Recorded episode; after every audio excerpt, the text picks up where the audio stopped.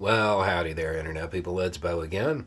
So, today we are going to talk about China and the Red Sea and what their statement means, and if it is uh, an indication that suddenly China and the United States are going to be on the same side and uh, looking at Yemen through the same light.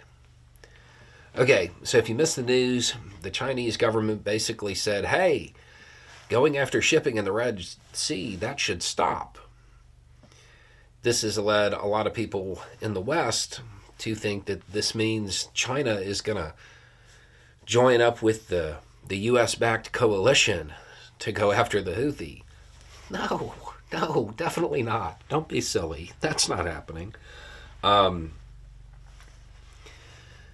the the Chinese model of foreign policy doesn't include that. That's not how they look at things. The the Houthi, which again, they are a group inside Yemen, they are not the officially recognized government. China has a whole lot of influence and leverage there because they could say, hey, you want us to help you get recognized? Do you need a little support? Because China is less likely to try to pretend that foreign policy has something to do with morality. The other thing is that China might use its expanding naval power to escort ships through the Red Sea that are direct trading partners of China. That's how it's going to kind of flex its muscle because realistically, the Houthis, they're not going to want to hit a Chinese ship because the Chinese are more closely aligned with with the Houthi. So your most likely your most likely option here is that the Chinese are going to do something very low footprint. They're going to engage in diplomacy. They're going to send their navy to escort ships if need be.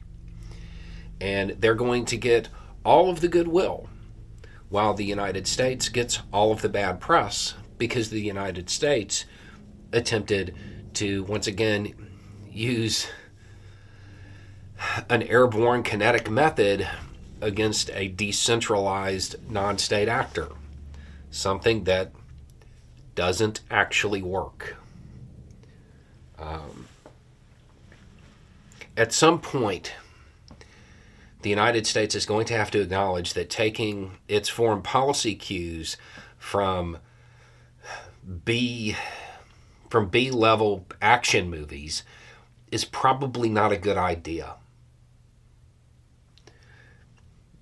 The the operation that the US and other countries have been involved in where they are striking in Yemen at the Houthis I mean, tactically, yeah, they've been successes. They're hitting the targets they're trying to hit. They are disrupting or destroying um, the anti-ship missiles, and and everything's you know going along just swimmingly there, and it's changing absolutely nothing because that kind of thing doesn't work on decentralized on state actors, and everybody in the Pentagon who had a hand in planning this. They knew that. But you had a bunch of politicians and political pundits out there screaming, Biden's not doing anything. He needs to strike back. Congratulations by encouraging that and making that a political reality, something that the American people thought needed to happen you strengthened the hand of the Chinese government in the region. Foreign policy is not.